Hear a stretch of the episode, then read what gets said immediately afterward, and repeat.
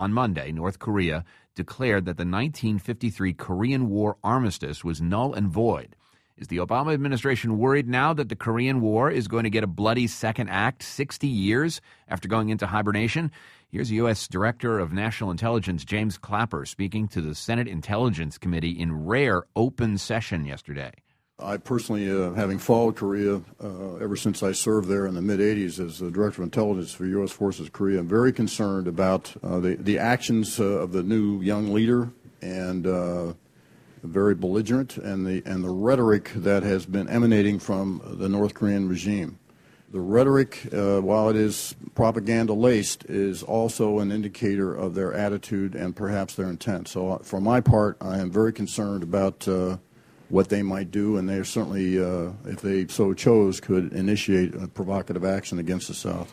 U S Director of National Intelligence James Clapper testifying, calling North Korea's nuclear weapons and missiles program for the first time a serious threat to the United States. Karin Lee joins us, Executive Director of the National Committee on North Korea, a foundation-funded committee of individuals committed to improving communication between North Korea and other nations, including the United States. Karin Lee, welcome. Thank you very much for having me today. How do you assess this null and void business with the nineteen fifty-three armistice? My reading of history is I don't know if the North Koreans have ever really agreed to any post-war arrangement back in nineteen fifty-three. They agreed to stop fighting, but that was really it.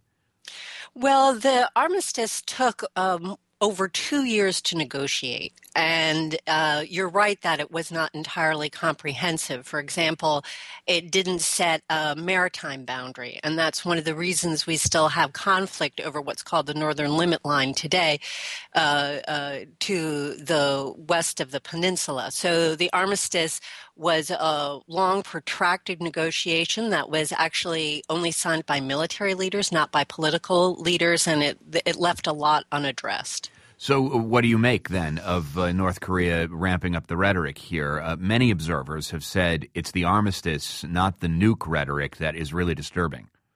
Well, it's not the first time that they have withdrawn from the armistice or said that they're scuttling the armistice. So from that perspective, um, it, it, it's not all that new. There's been um, challenges to the armistice since the nineteen nineties when um, when a South Korean commander was assigned to one of the committees and uh, that maintains the armistice, and, and North Korea withdrew in protest. And then another one of the committees that oversees the armistice, um, uh, the representatives on the U N side or the U S side, U S South Korea side, are Sweden and Switzerland, but with the collapse of the um, communist bloc, Poland and the Czech, well, it was Czechoslovakia, and then later the Czech Republic, North Korea said, you know, they can't represent us anymore. So the armistice has already had some holes pricked in it along the way. Um, I don't necessarily see that as the most disturbing development. I, I find it a little bit more uh, disturbing that the hotline between the North and South has been cut. That has been cut in the past as well. But at a time like this, when the military exercises are taking place, it's uh, useful to have as many avenues of communication between the two Koreas open as possible. So uh, I, I find that a little bit alarming. Karin Lee, what do you make of the uh, analysis by some observers, uh, even on this program, that the South, with its new leadership, has to basically prove its hardline stance with the North, and so is predisposed, perhaps, to responding to this maybe uh, more aggressively than they might otherwise have, a- a- again, inflaming this sense of tripwire?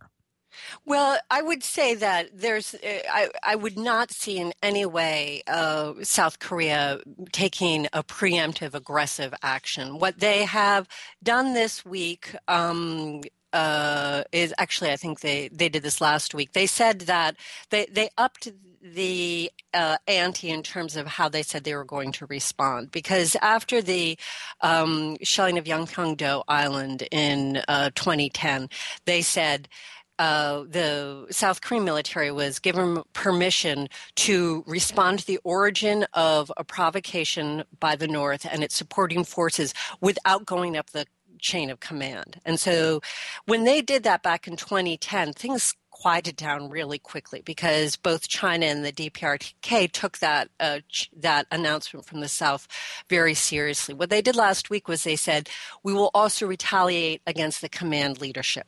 So that would mean, for example, if there was a, another uh, provocation, military action uh, down at the northern limit line, what they're saying is not only would we attack the base wh- that where the shots came from or, or where the artillery fire came from, but we reserve the right to determine who in the command leadership ordered those shots and strike mm. elsewhere, meaning Pyongyang. Now, now, of course, North Korea took that statement very seriously, and it did drive a rhetorical, um, a, a kind of a rhetorical arms race, so to speak, that's taking place right now um, on the Korean Peninsula. But I saw that as President Park, um, uh, new administration drawing a clear boundary, and uh, it's probably helpful. I mean, she's in a, a challenging position. She has um, said that she will reach out to North Korea. There is some expectation that she will um, uh, try to resume some of the humanitarian assistance that uh, was a hallmark of inter-Korean relationships uh, before the Lee Myung-bak presidency, um, and maybe resume some of the commercial activities that were cut off after the Yeonpyeong-do shelling in the Chonan incident.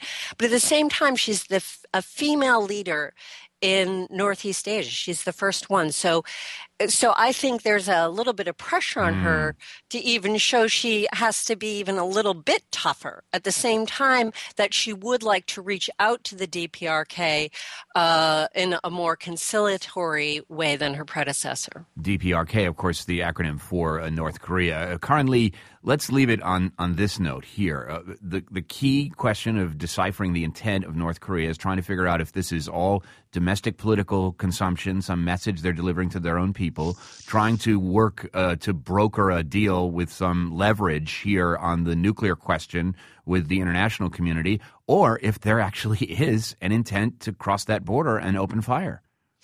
I don't think that there is an intent to to do that at this time. I think um, the new U N Security Council resolution is much farther reaching than one's previously. One of the things I find very interesting is that even diplomatic staff are uh, under suspicion. So um, that's a real affront to a country's sovereignty when you put that right in a resolution. So I think um, they had to retaliate. The fact that they're retaliating rhetorically right now does not mean to me that they're necessarily All right. seeking uh, uh, or preparing for military action. A reassuring thoughts there from Karin Lee, Executive Executive Director of the National Committee on North Korea. Thanks so much. Thank you. This is The Takeaway. Though you may forget me, you're still on my mind. So let's try to capture that moment sixty years ago when the events of this week were, in a sense, set in motion. Eddie Fisher's I'm Walking Behind You was a hit back in nineteen fifty-three. The Soviet Union's brutal dictator Joseph Stalin died that year.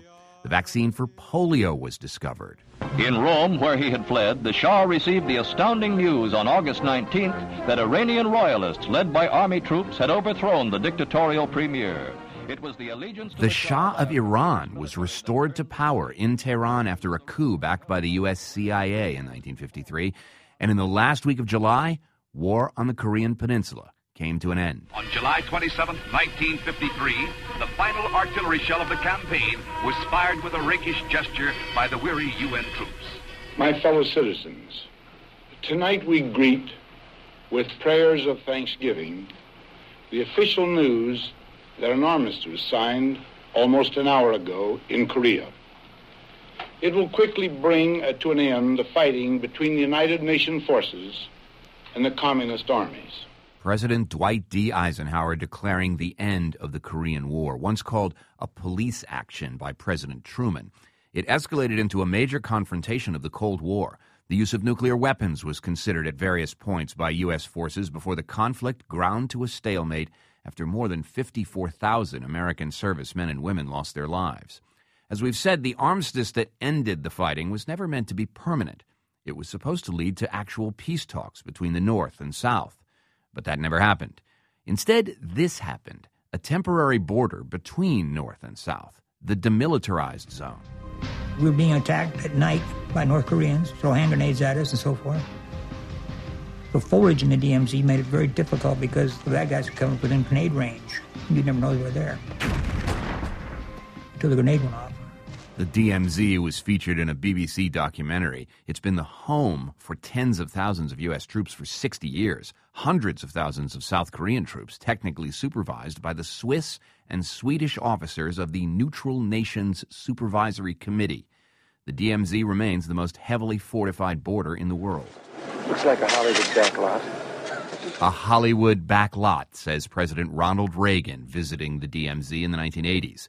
Something he probably first encountered in war movies. Four U S presidents have toured this strange and literal no man's land, peering north, where U S soldiers are told that millions of North Korean soldiers are at the ready to stream south on orders from Pyongyang.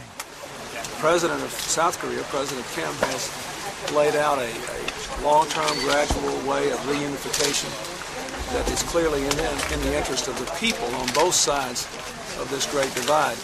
Ironically, thinking about the events of this week, it was President Bill Clinton who tried to end the armistice back in the nineties and reunite the Koreas. But in the end, it was just another stalemate, this time over North Korea's nuclear program. President Obama visited the D M Z and its twenty-eight thousand U S troops just a year ago. You guys are at, the, at freedom's frontier. And the contrast between uh, South Korea and North Korea could not be clear, could not be started. This week, that freedom's frontier looks more like a tripwire for some wider conflict threatened by the leaders of North Korea. Threats that remind us once again that the Korean War never really ended. The last sixty years has only been a pause in the fighting, a freeze frame of history that could unfreeze, perhaps as quickly as the armistice began back in nineteen fifty-three. This is Ira Flatow, host of Science Friday. For over thirty years, the Science Friday team has been reporting high-quality science and technology news, making science fun for curious people by covering everything from the outer reaches of space to the rapidly changing world of A I to the tiniest microbes in our bodies. Audiences trust our show because they know we're driven by a mission to inform and serve listeners first and foremost with important news they won't get anywhere else. And our sponsors benefit from that halo effect. For more information on becoming a sponsor, visit sponsorship dot w n y c dot org.